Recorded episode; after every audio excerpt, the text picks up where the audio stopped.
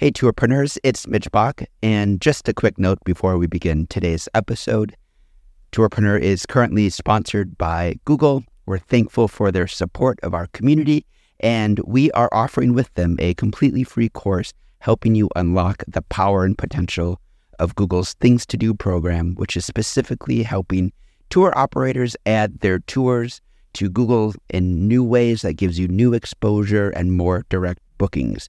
To learn more, go to tourpreneur.com slash Google. And as always, show notes, more resources, links to our newsletter, our business coaching community, and so much more are available on tourpreneur.com. Now to the episode. Today's episode is brought to you by Checkfront, the booking platform trusted by over 5,000 tour and activity operators around the world. You can start your own free 21 day trial over at checkfront.com.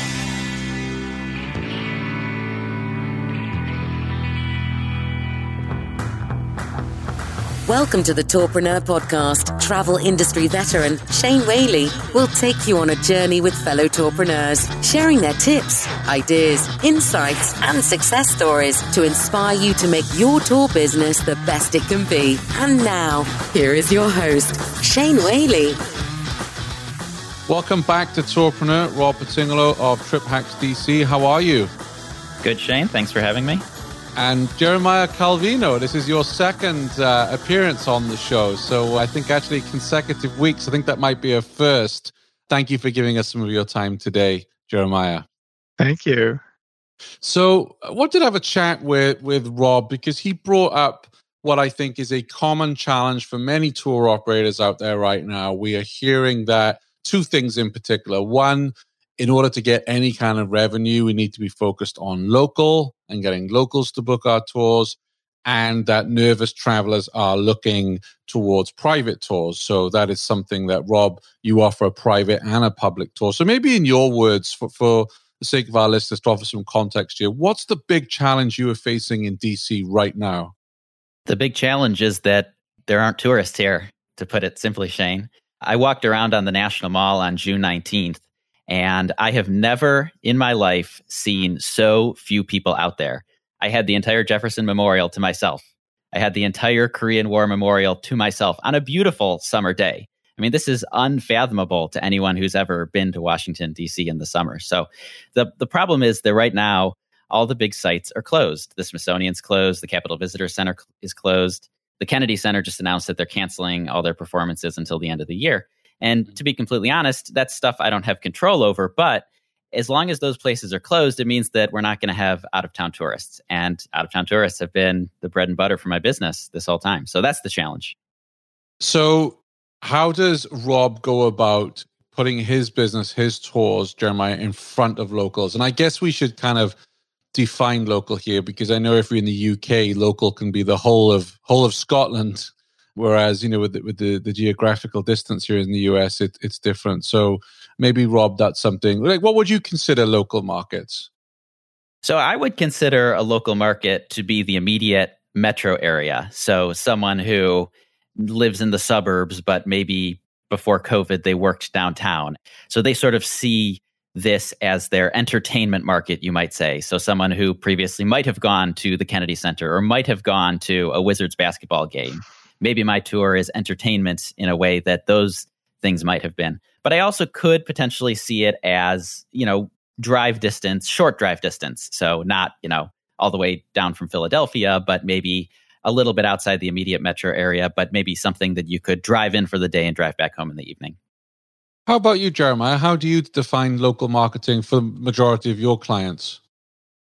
Yeah, so I think the local market right now is that drive time radius.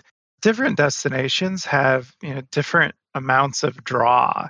So I'm not going to pick on anyone except my my hometown. I'm in Madison, Wisconsin. It's a beautiful city. I of course love it. But people aren't coming driving 2 days to come and visit Madison. On the other hand, like the Grand Canyon or Yosemite or you know certain attractions, right? People are willing to drive farther. So, you know, basically we're seeing right now in the US market that it's really focused on that drive time radius. There's a few different ways to sort of gauge what that drive time market is for you. But I, think, you know, we're, we're basically looking at typically two to four hours, you know, drive time distances, how we're defining the local market. And what are you seeing out there as the best platforms for ads and promos for that drive market? Yeah. So, you know, one of the things that's really interesting is there's a question of are people looking to go on tours? And uh, there's a few different ways to do that. Of course, you can look at your own Google Analytics traffic and see, okay, is my tra- site traffic down 90% or 50%? Or, you know, where is that at? I was looking at Washington D.C. tours and Google Trends. You can you can see search volume uh, year over year, and so this June compared to last June, search volume, the number of people who are looking for tours in Washington D.C. is down 92%. So, you know, Rob's right, right? Like you could advertise on Google, but no one's no one's looking for tours. There's no one to advertise to. Other markets are are different. I was just comparing, you know, the exact same time period for Charleston, uh, South Carolina, and year over year, they're only down 30%. So, you know, still substantial, but there's a, a real, you know, drive time market there and um, and you know we work with clients in a lot of these markets and we're kind of seeing this play out very differently um, in different markets. That being said, too, you know, we're all dealing with a virus that we don't have control over. And what is the truth today can rapidly change, right? Restrictions evolve and cases counts increasing and, and things like that. So I think, you know, one of the things we have to be is very adaptable and just you know be able to to shift our strategies as things on the ground change so you know, I think for Rob, though, what we're looking at is okay, people aren't searching. So because people aren't searching, there's it might be worth trying to advertise on Google. And we're seeing many, uh, if not most, of the OTAs have pulled out of advertising. And because Google Ads and, and most ad platforms work on an auction basis where you may have been paying two or three or four dollars a click you might be able to get those clicks for 50 cents or a dollar right now so sometimes even though the search volume is really low you know you're not a huge company you don't need hundreds of bookings and if you're able to capture a greater percentage of, of the market small though it, it is and you're offering private tours and you have some uh, unique value proposition, you know, it may be worth testing the waters on on the Google on Google advertising, but obviously the volume there um, not isn't going to be huge. So a lot of what we're leaning on is remarketing campaigns. So if you've had like your Facebook pixel set up in your website, Facebook gives you up to six months to remarket to somebody. So someone from you know the, the region nearby may have visited Rob's site back in January, let's say, and you know, hasn't booked a tour, but you can show an ad to that individual and customize it to you know a local audience and you're reaching people who already hopefully have some familiarity with who you are because they were on your website and hopefully have some interest in doing tours in DC because they were on your website. Now, you've done, and I actually want to talk to you a little bit about this. You've done an amazing job at blogging and producing content uh, about DC and bring in a lot of, you know, I mean, you rank really well in Google for for a lot of different DC kind of tour related keywords. I'm curious what got you started on that and, and how that's going for you. Yeah, the content marketing has been the number one marketing strategy for the three years that I've been doing it. And a lot of hours have been put into that for sure. I, I think there's an entire episode I recorded with Shane about the backstory, but the short version is that I discovered when I was traveling myself to another city someone doing content marketing that I thought they were doing really well. And if they were a tour guide, which they weren't, that I totally would have paid them to show me around when I arrived. And I realized that that was an opportunity to take that idea and as a tour guide to implement it. So most of the uh, bookings that we do get now or did did get pre-COVID, I should say, were from folks who found the articles or the videos to a smaller extent the podcast episodes. But you know usually the podcast episodes are something that people listen to when they're more invested and so those are great because that's kind of remarketing in itself more touch points with the potential customer I was really uh, impressed on the Arival roundtable I gave on content marketing, and the question came out about video marketing. And it shouldn't surprise me but it does, because I mentioned you, Rob, and probably about eighty percent of the roundtable like, "Oh yeah, we we know TripHacks DC. We watch the videos. He does a fantastic job." But that was so cool to hear that from people who I wasn't familiar with beforehand. Yeah, I trust that the folks who came to your roundtable, Shane, are listeners to the podcast. So they probably heard that podcast episode and knew me from that.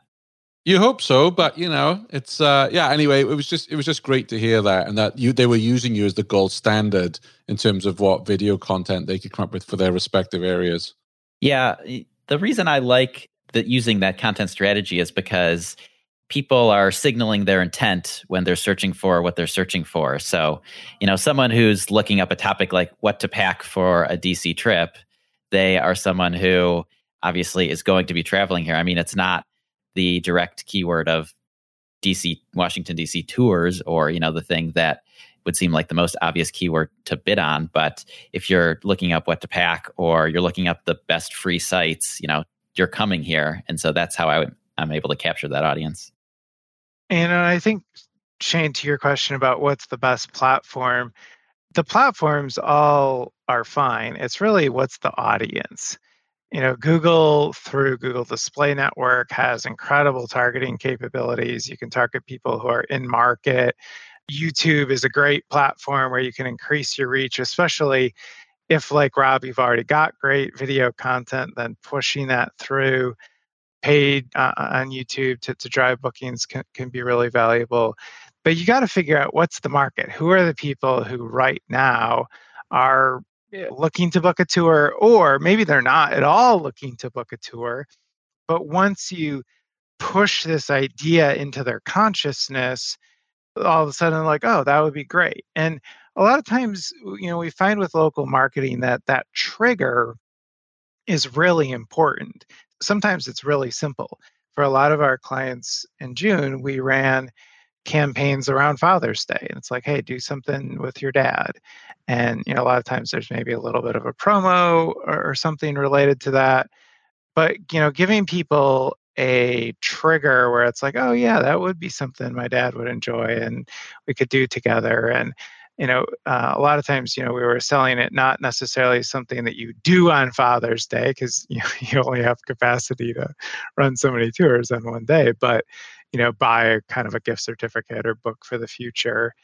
But you know, finding different things that you can hook into and and connect with a particular audience is is really effective.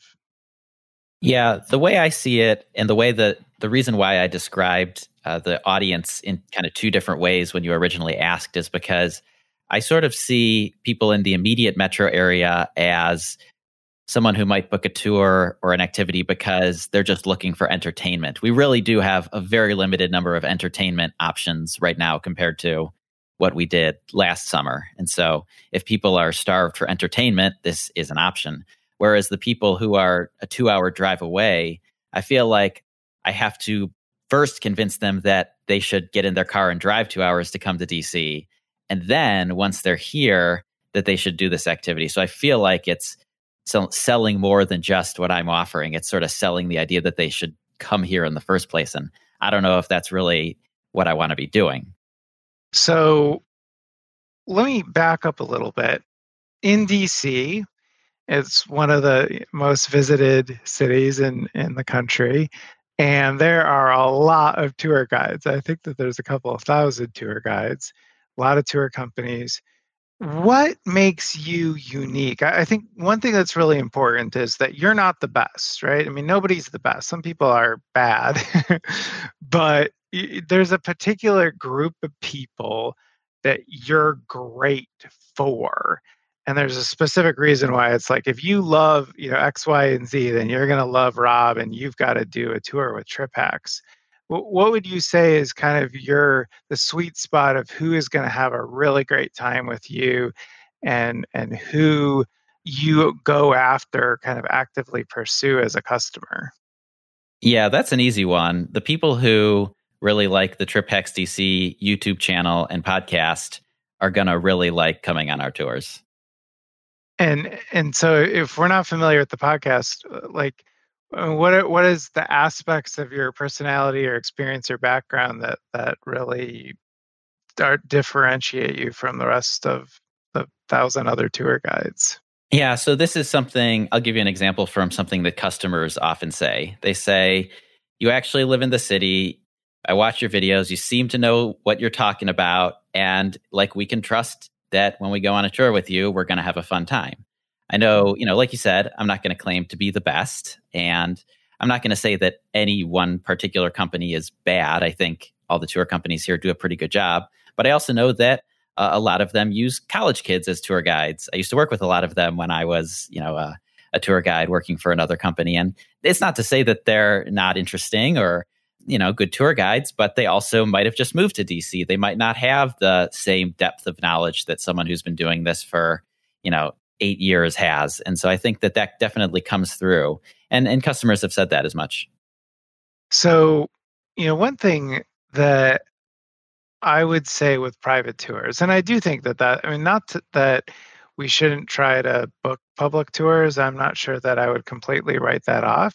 But I do think that private tours, both just the depth of your expertise and kind of who you're appealing to and everything combined with the factors around the pandemic make that you know a very good uh, market to, to pursue right now. You know having watched some of your content you know the fun that you have your personality the depth of your experience and expertise all come through really well. Going to your website though and maybe this is uh, intentional but you don't have any video on your homepage. And if I click on uh, private tour with Rob, which is kind of like the marquee the tour that you highlight on your homepage, there's also no video on that page. Is that an, an intentional or an oversight? No, I don't think that it's intentional. I you know, the content that I've done has not been promotional for the most part. And so I think I just never really made a very highly promotional type video. So maybe that's something that now would be a good time to work on. Yeah. So, you know, I think that with any tour, and we, we see this a lot, is that you want to show people the product. And it, it, kind of amuses me a lot of times how much effort people will put into social media and blogging and things like that. But then when I go to their actual product page, their tour page, it's kind of like I don't you don't really get a good sense of what the experience is going to be like. And you know, there are some people who are going to get vested in you and the brand that are going to follow you on YouTube and on Instagram and watch your lives and all this stuff and you know, be like, oh, this guy's amazing and I got to do a tour with him. But the mass market is uh, much less invested, right? And so, and especially if you're doing advertising, like this is really important because there's an ad running, people click on it, they come to a landing page. You right on that landing page, you really need to, you know, within a minute or so, give them a good sense of what is this tour going to be what's the experience going to be like and, and really who you are because i mean you're a big part of, of the, the brand or the tour you know if you're talking about these private tours. So i would really recommend bringing yourself and your personality and your expertise to at least the private tour page. And you know you're talking about promotional i think that sometimes people think promotional videos have to be really fancy and like high production values and, and they don't you know, I think that like, yeah, you you know, there's a difference between being like salesy and being, you know, real high production value and just explanatory. Like, hey, you know, if you're booking a private tour with me, this is what you can expect. And these are the kinds of people who really love my tours, or this is what I love talking about, or whatever, right? But like explain to people, hey, when when you pay me two ninety nine, like this is what you're gonna get, and and that's this is, you know, the kind of fun that we'll have.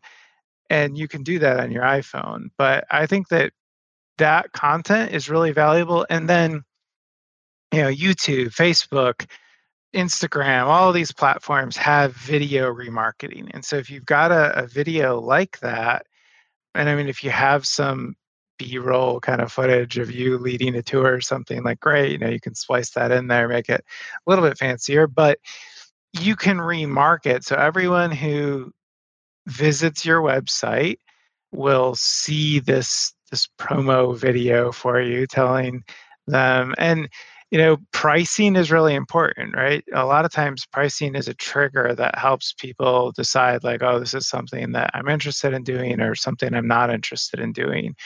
And, you know, we find a lot of times, whether it's in the ad copy itself or in the first part of the video, you know, just putting that that in there. Uh, we're doing a campaign right now for a rafting company, and it's like, hey, for three ninety nine, you get a private raft with up to six people and you know people see that and they all of a sudden it's kind of like okay i got a price point i got number of people that can go on the trip and a lot of times like on facebook you'll see right you know w- with the the posts they're at mentioning their friends hey we should do this together let's get our buddies together and go do it. So you know kind of you want to figure out what's the core set of information that people need to to start considering making a purchase and then build out those remarketing campaigns. And you know from a cost standpoint too it's important for people to realize that you can do a really effective remarketing campaign on say facebook and instagram for a dollar or two a day. It is not expensive to do. Now if you have a huge amount of traffic to your site and you want to reach all those people you're going to you're going to pay more but you know, typically with a remarketing type campaign, you're able to get 10 to 20 times return on your ad spend. So, I mean, if you spend $100 on remarketing, even in this climate, you should expect to see one to two thousand dollars of bookings from that. Yeah, I'm I'm curious about that because that's not been my experience with remarketing at all. So that makes me think I'm doing something really wrong, you know, and I don't know if that's bad copy, bad photos, bad advertising. Um, I'm not quite sure, but it's I've always figured that that's such an easy one because I've I've got the website pixeled and I've got the data and but when I've tried to do remarketing, it just has not been successful. Not not even you know that it wasn't ten times, but that it didn't even you know have a positive ROI at all. So I'd love to know, you know, what I'm doing wrong and try to fix that if I'm going to go down that road. Mm-hmm. So, how confident are you that that your tracking is working in your booking engine and and everything? I'm very confident that it's working. I mean, I can see the numbers on Facebook. I know that it's yep, getting yep. pushed to the people that I wanted to get pushed to. I know that it's getting some clicks, but the number of clicks seems very small to me for someone who's theoretically interested in the product. Right, right. So I think that there's a couple of things. One is that you, so Rob's in a unique situation, pretty different than a lot of people, where you get a lot of traffic to your site from keywords that have low commercial intent. So, like one of the keywords that you rank well for is like FDR memorial facts. Well, you know, some of those people might be planning a trip, but a lot of them are probably kids in Oklahoma who are writing a school paper or whatever, and and you know aren't looking to to book a trip. So there, there's a couple of different ways to to build out your audience segments and sort of try to figure out you know a lot of times you can do it by landing page you sort of know which pages on your site have that a higher commercial intent where people are actually looking to book a tour or like you were talking about you know how much should i pack or how long is this you know tours that or, search terms that are a better predictor that somebody is planning a trip to DC or planning a tour to, to DC. You want to segment that audience out from the people who are just researching basic facts about the Lincoln Monument or whatever. Yeah, and, and just to be clear on that point, all the landing pages are pixeled and they're all segmented that way. So I'm not doing any remarketing to someone who's coming to the website and not looking at a tour landing page because I want to only get the people who are the who are getting close enough to at least look at the tours because I, I know that the traffic uh, is a lot bigger on the website as a whole than yeah, just the people yeah. who are on the tour landing pages. So right. And, then, you know, so once you've got your audience or, or, sort of, you know, which pages, so it sounds like you've got that box checked, which is great. Then I think the next piece is kind of looking at other demographic criteria that you can layer on to those audiences in Facebook. And, you know, what I would do is kind of look at you know historical trends and and some of the stuff is harder with covid because the the profile of who's booking obviously is is changing. But you know an easy one right now and, and you're probably already doing this too but is just simply only show the ads to people who live within 100 miles or something of, of dc so you've got you know your website remarketing audience and then you you know on top of that you you throw on okay and lives within 100 miles of Washington, D.C. From there, I think what I would probably do is segment by other demographics, whether it's age or you know, you know maybe something that you could do is like, okay, do, do they have kids or not, right? And and now you're not taking people in and out, but you're saying, okay, this is a family, they've got uh, teenagers, so for this type of audience, what's the messaging that's going to resonate with them versus, you know, millennials without kids or, you know, whatever, right? So you might start subdividing your uh, remarketing audiences by some other demographics and and you know just based upon your experience of what kind of tours things different types of people are looking for customize that that ad copy i think you know some of the other things that are really helpful is making sure that you have enough ads. A lot of times people have like one ad they run. I won't name any names, but I know some really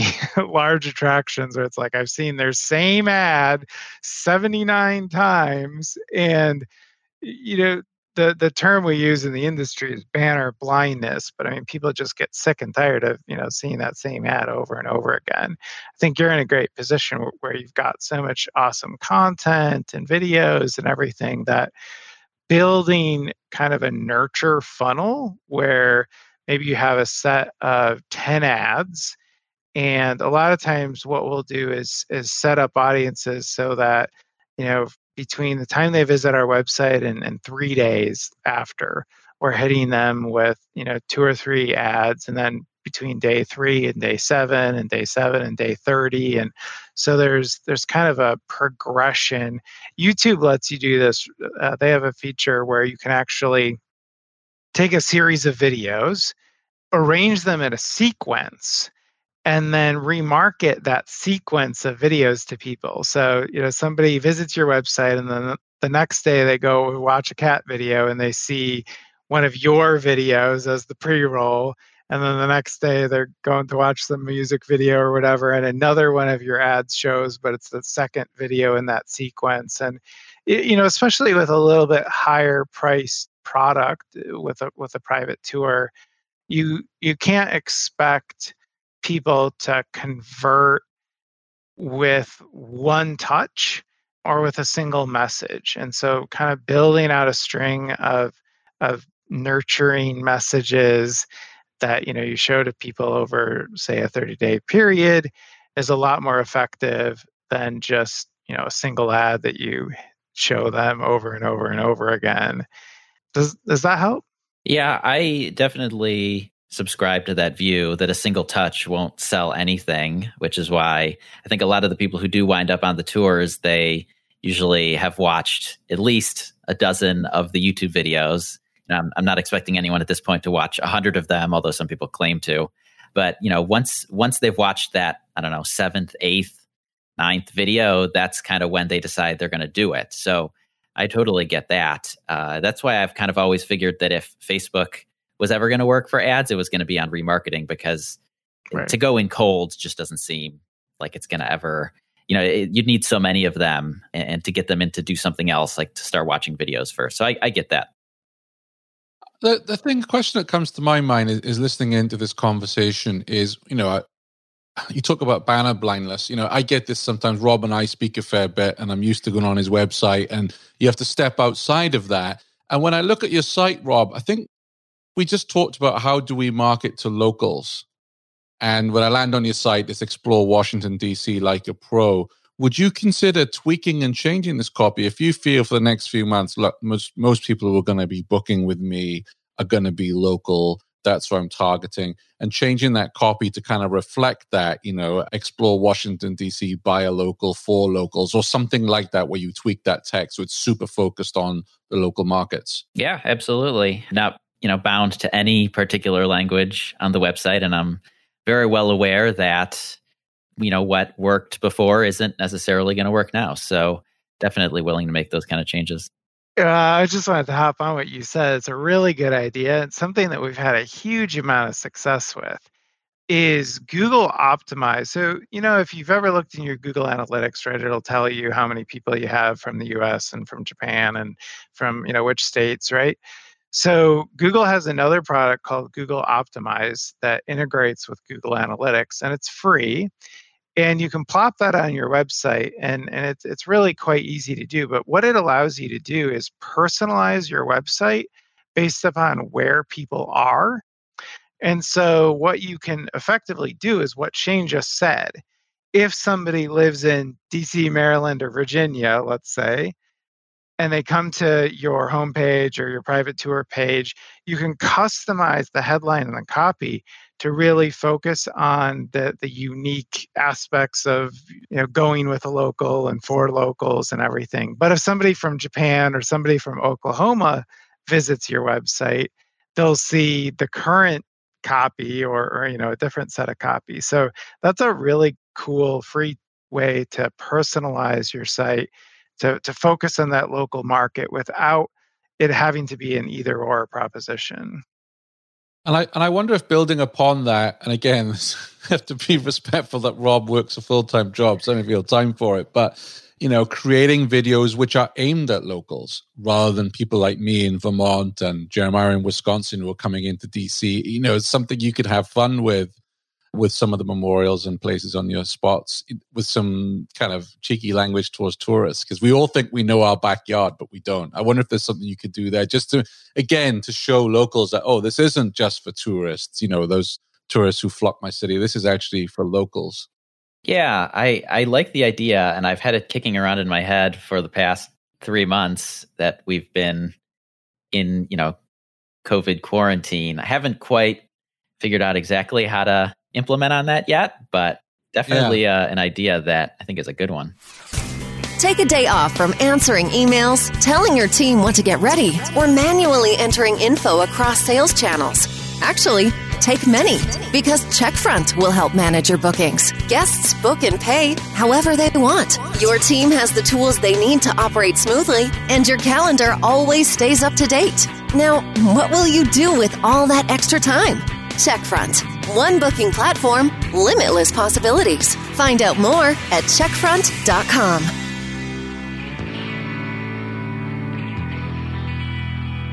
And and Rob, I assume that you have done tours with locals in the past, sometime in the past. yeah, so that's the reason why I was struggling initially with the public versus private tour dilemma is because the private tour does very well with out of towners, people who are here for a limited amount of time, people who are on vacation and they're willing to splurge. I don't think I've ever done a private tour with a local family. So when they've booked, it's been on the public tour because in a way it's a, like it's a Saturday night entertainment kind of thing. And so that's why I initially thought that the public tour would be the one to focus on this year, but so far it has not uh, sold. And so I'm starting to think that that wasn't quite right and should maybe switch my focus. Yeah, and I'm looking at your website, not to, to beat you up here, but you know, the private tour with Rob page, and it says what's included on a private tour. We'll show you the Lincoln Memorial, the Korean War Veterans Memorial. Well, if I'm a local, I'm th- I'm just thinking like, okay, I've seen those. I drive past them every day. I don't need somebody to show me the Lincoln Memorial. But I think that there's a couple. Either you can you know show people things that off the beaten path uh, that they haven't seen, or it's like, yeah, you've seen the Lincoln Memorial, you've you've been there before, but you haven't been there with me you have to do one of those two things, right? I mean, I think if you're marketing to those locals, you need to show them that they're going to get something that they haven't experienced before or they can't do on their own. And I feel like that's not really there right now. And, and, again, obviously, if you watch 10 of your videos and you're like, man, this guy is awesome, I'd love to hang out with him for an evening, uh, you know, that's going to help. But I, I don't think that that is really coming through at all on this actual page. Yeah, I don't I think that's true and I think that the private tour was never built for locals and so I think that what you're saying reflects that 100%. The other reason I thought that the public tour would perform better with locals is because it's what I call the monumental trivia tour. It's not just a monuments tour, it's also a trivia game. And that's fun because people like trivia and people like to be competitive. But and and we can do the trivia questions on a private tour, but when it's just one family, it's of limited, you know, entertainment value. So typically when it's uh, just one family on the tour we don't do the questions but that's one of the another one of the reasons why i focused initially on the public tour and sounds like from the last 30 minutes of conversation that I, I should be switching my focus over to the private tour. And, and if I do that, I've got some changes I need to make to accommodate the local audience. So one thing, because I know you know you're not running the the trivia tour every day. It's you know fairly limited engagements. I saw somebody else on the Tourpreneur group posting about this, and and I thought saying that it was working incredibly well for them is running these as Facebook events. Uh, so, you know, you've got Monumental Trivia Twilight Saturday, June 11th. That's, you know, 11 days from now. Um, plugging that in as an upcoming event on Facebook and then promoting that event to your remarketing audiences. You can do friends of friends who live in the DC area but I think that the, the individual who's posting in Tourpreneur was saying they were just posting these Facebook events uh, organically and filling whole tours because people are out there looking for things to do, but you, you know you need to to make them aware of what what you've got. I like that, and and I go back to that idea. Sorry, Rob. I go back to that idea of you know two hundred ninety nine dollars for a private tour, but it's like, hey, why don't you gather your friends and come on the tour and challenge them to the Monument Trivia Tour as something to do on a Saturday night and maybe tweaking the copy around that, as well as adding, you know, the most fun you can have in DC on a Saturday night and social distance and have something in there about what you're doing for safety and maybe just tweaking that copy. I mean, I, I remember going on a private tour in London. It was a spy tour, surprise, surprise.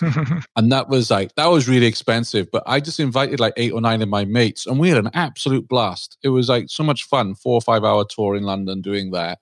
And, uh, you know, it was, it was a really cool social event. Yeah. And I'm, just thinking too, with, I mean, there's so many, you know, I was talking about kind of that trigger, right? So it's like, can you promote it for a bachelorette party or you know even just work colleagues i know oh, our team has been working from home and not really seeing each other i just saw one of my coworkers the other day it's like man we haven't actually seen each other for three months so you know promoting it is a way to you know hey get your coworkers together and you know have some fun eh, i, I think you got to find those sort of hooks because people aren't searching for it that's the big shift you got to realize is that prior to COVID, like bajillions of people went sat down at their computer, popped open their phone, and wanted to go do a tour.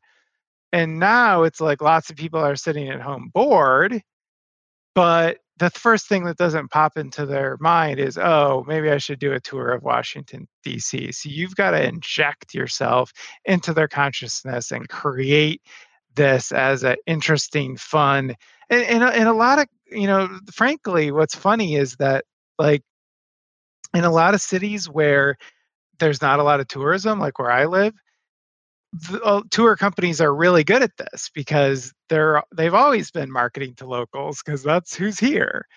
But you know, companies, tour companies in Washington D.C. and in, in San Francisco and everything are it's like whoa, like this is a whole new ball game because you haven't had to do this before. Yeah, I I agree. One of the one of my goals at the beginning of the year, even before COVID, was to increase the number of locals who would come on the tours. And you know, I thought about well, maybe it needs to not be called a tour anymore. Maybe it needs to be called an experience. You know, because Airbnb's got the experiences now and all that. And you know, tours aren't hip anymore. Experiences are, whatever the case is. So it's it's definitely on the top of my mind. And like you said, it's it's not that people have tons of entertainment options right now. So this could theoretically be a great entertainment option, but I've got to get in front of them, get in front of the right people, and tell them that this is a good Saturday night option. Yeah. I remember the virtual trivia quiz you hosted, Rob, and how much fun we had on that. And that was virtual. So going out and doing something, you, have got that added bonus of having trivia around the monuments. Yeah. I think it's a fun event that people will do. And, you know, because you can't go in the pub. Oh, I don't know about DC, but certainly here, you know, you can't go in the pub, you can't go into restaurants. People don't even want to do that. But, you know, being outside and touring and having fun with the quiz. Yeah, on paper, it's a it's a great opportunity because, like I said, a lot of the standard summer entertainment options. You've got your concert in the park; those are all canceled. You've got your Major League Baseball games; those are all canceled. And so if you're, you know, you can't go to the movie theater, you can't go to concert hall, just so many of the things that you would normally think of, what can I do with my Friday evening or what can I do with my Saturday night? They're not on the table this year. My tour is because it's completely outside and, you know, we're limiting, we're capping the the attendance and outdoor activities I think are one of the few things that people are considering safe right now. So the opportunity is there on paper. It's just getting in front of the people and selling them the idea that this is good Saturday night entertainment that I haven't quite cracked yet. Any other ideas around Facebook targeting, Jeremiah, for that within DC? I mean, what kind of groups Rob could target? Yeah. Well, so something just for everyone listening is you know, when you think about who should I be targeting, generally speaking, we like to think that your best prospective audience is your past customers. Uh, and obviously, right now, you're going to probably, sit, you know, you can upload your customer list. So, you know, uh, you can take all of your the reservations that have ever happened with your company, upload that as a customer list to Facebook, to Google, and remarket to the people who already have, have toured with you. And, and of course, narrow that by, by geography as needed. Your next best audience is that remarketing audience and and frequency is really helpful right so the people who visited your website yesterday are going to convert at a higher rate than somebody who visited six months ago but so you've got your customer list you got the remarketing list the next audience is what's called a lookalike audience and you can generate those lookalike audiences from either your website visitors or your prior customers. And I think that you know that could be something really interesting to to play around with because uh, you know as you talk about sort of what makes somebody a fan of your brand those people are, are you know if people are history buffs or you know architecture you know whatever the sort of set of things that make somebody love your tours uh, they probably share a lot of common interests and, and, and demographics as other people who haven't been on your tours. So when you do this on Facebook, Facebook basically looks at the 220 million people who are on the Facebook platform in the United States of America and will give you the 1%, so 2.2 million people that most look like your existing customers or your existing website traffic. And we find that that's oftentimes a very good way to broaden your reach while still being really focused on the, the types of people who are most likely to purchase your tours. And it doesn't require you going into Facebook and checking all sorts of boxes and guessing at who would like this or, or, or that. You just basically let Facebook's uh, AI algorithms figure that out. And and for the most part, it, it works really well. But beyond that, like particularly for this signature TripHacks, your your trivia game tour, I think that there's some interest on Facebook, like Jeopardy, the game is an interest on Facebook. I know uh, there's you know puzzles and trivia, a number of of interests like that. So, you know, two, you may look at the demographics of, of who you're who's coming currently coming out and and maybe you know whether it's age or, or different things. Again though you know sometimes it's the messaging right? So if you're trying to reach young people without families or just you know looking for something to do on a saturday night the messaging and the imagery that you're going to use there is going to be different than if you're trying to reach somebody with like me with little kids. So i think it's always helpful to get kind of get a target uh, customer in your mind of like okay this is the person that i want to reach with this particular ad and you know let's just say it is people 22 to 35 then write your copy as if you are talking to one of those people and then on facebook you know bring in your your age uh, range to that target market.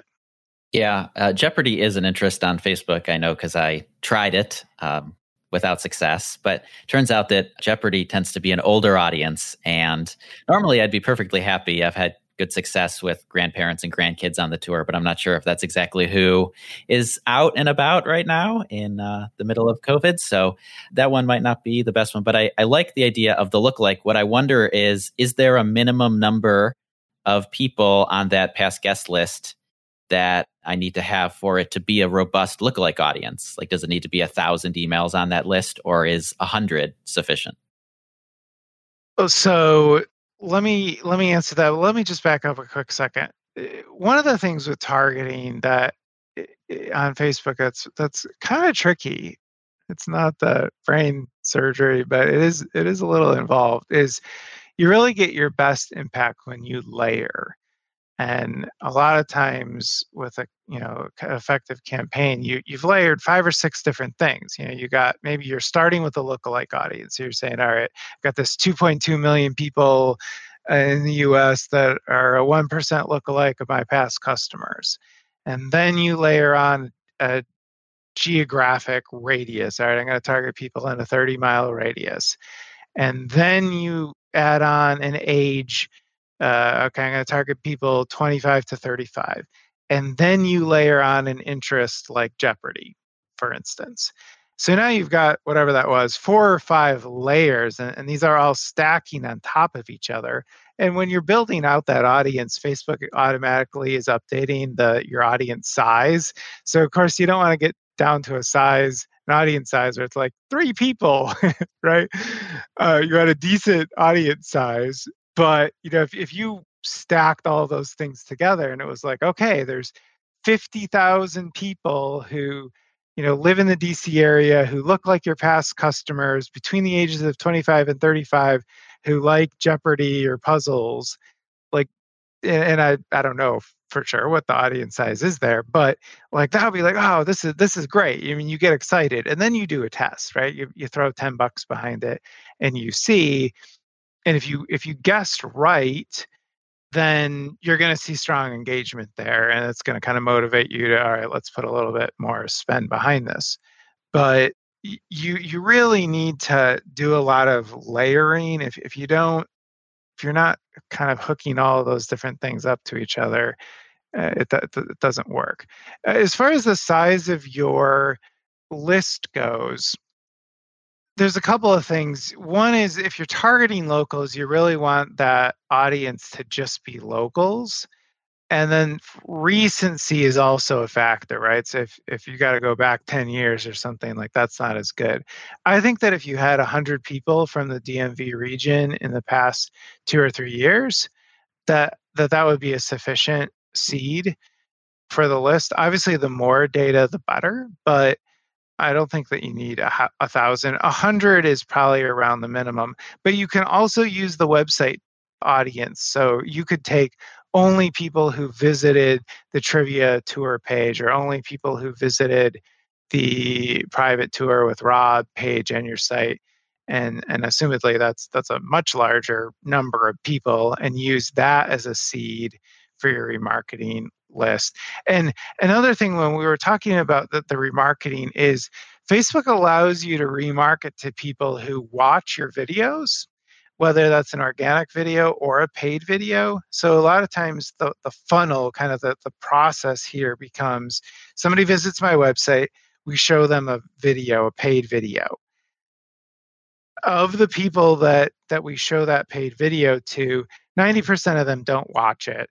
5% of them watch, you know, 3 to 10 seconds and another 5% of them watch more than 10 seconds of the video.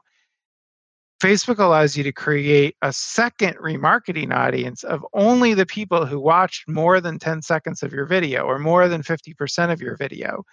And then you you invest the bulk of your remarketing budget on the people who are re-engaging with your content, you know, who watch more than 10 seconds or more than 50% of, of one of your videos and the, the affinity, sort of the likelihood that that person is aligned with and, and you know enjoying what you're doing increases exponentially, and so the returns from your advertising dollars also increase. Lots of ideas there, Rob. Yeah, a lot of things I've never done before, but that I definitely could do some tests and see if anything clicks. Jeremiah, a question for you. So you've given Rob a ton of advice here, and I'm very grateful to you for giving us some of your time and sharing your wisdom. But let's say, for instance, someone who's listening in today was like, wow, there's a lot of things here to do on Facebook. I don't know if I have the time. I don't have the knowledge. Uh, I don't know if I even have the aptitude to go and learn this stuff. So, at what point should a listener then say, you know what? I need to call Jeremiah. I mean, I guess what I'm, what I'm getting at here is what I'm trying to pick my words carefully, but obviously you charge a fee, right, for your services. Uh, when when is someone ready to come and work with a marketing agency as opposed to doing it themselves? Is, is my question for you. What have you seen? Well, yeah, thanks for that intro, man. no, and I say that because I'm listening to you, and I'm even thinking like, oh, maybe I should hire Jeremiah for Tourpreneur because I don't have time to run all these tests. I don't have time to layer but I know this comes at a dollar premium. Yeah. So so you know one thing is is that you know your listeners uh, range in size, right? From part-time single person companies to you know to very large operations. And so your scale is really going to dictate a lot of the answer to the question.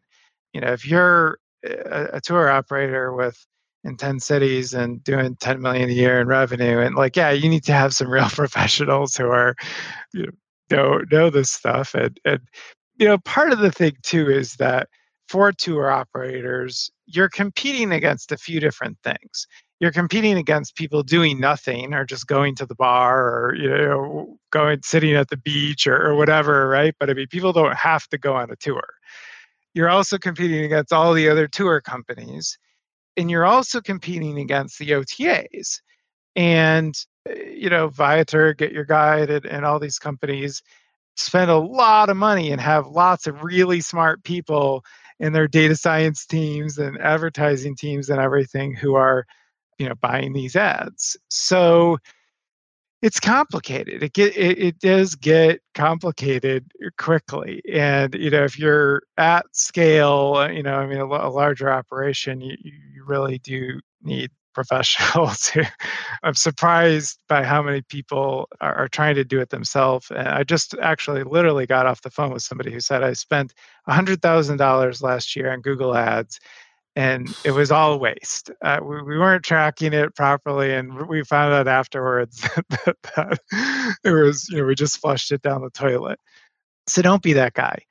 But you know, let me let me start out by saying some things that most people can do themselves, okay, and, and should be doing even during COVID. So Google, Facebook, as well as Twitter and LinkedIn and Pinterest, all have these pixels. You probably hear you know, people talking about pixels. If you do any consumer marketing, you want to make sure that uh, the Google Ads pixel and the Facebook pixel are on your website. And you probably, if you if you're fairly comfortable, you know, working, or you don't need to be a computer programmer to do that uh, if you're using Squarespace or WordPress or things like that, there's plugins that let you just kind of drop in these codes and it automatically happens. If you do corporate groups or uh, other kinds of things, LinkedIn is a really great platform. Pinterest is a platform that is very underutilized and, and can drive really awesome returns.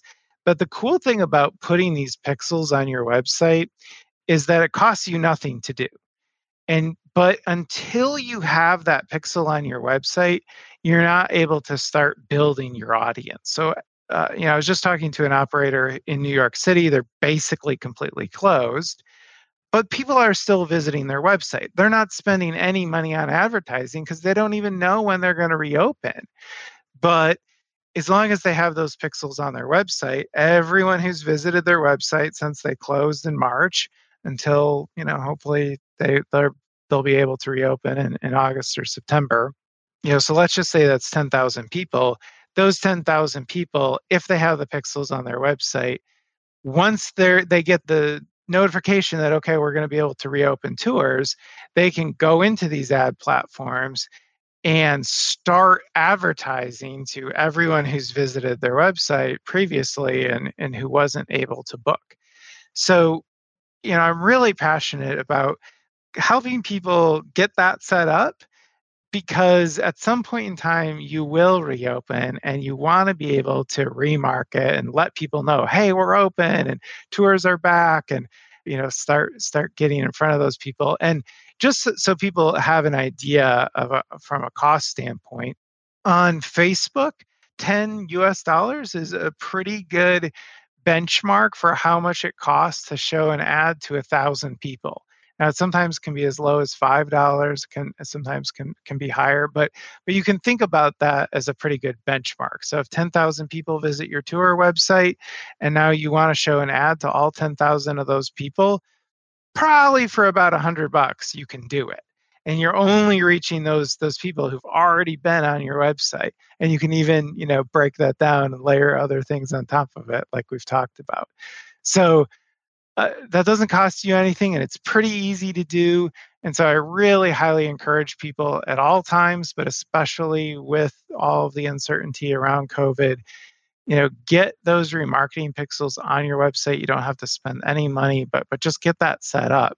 But yeah, you know, to directly answer your question, Shane, I think that if you're looking to grow your business, if you're if you're looking to scale and the things that you are doing on your own aren't working, it's a great you know opportunity to and, and there's a number of uh, companies out there like ours that that really focus on the the tour and activity business and the shane's got a directory that you can check out too.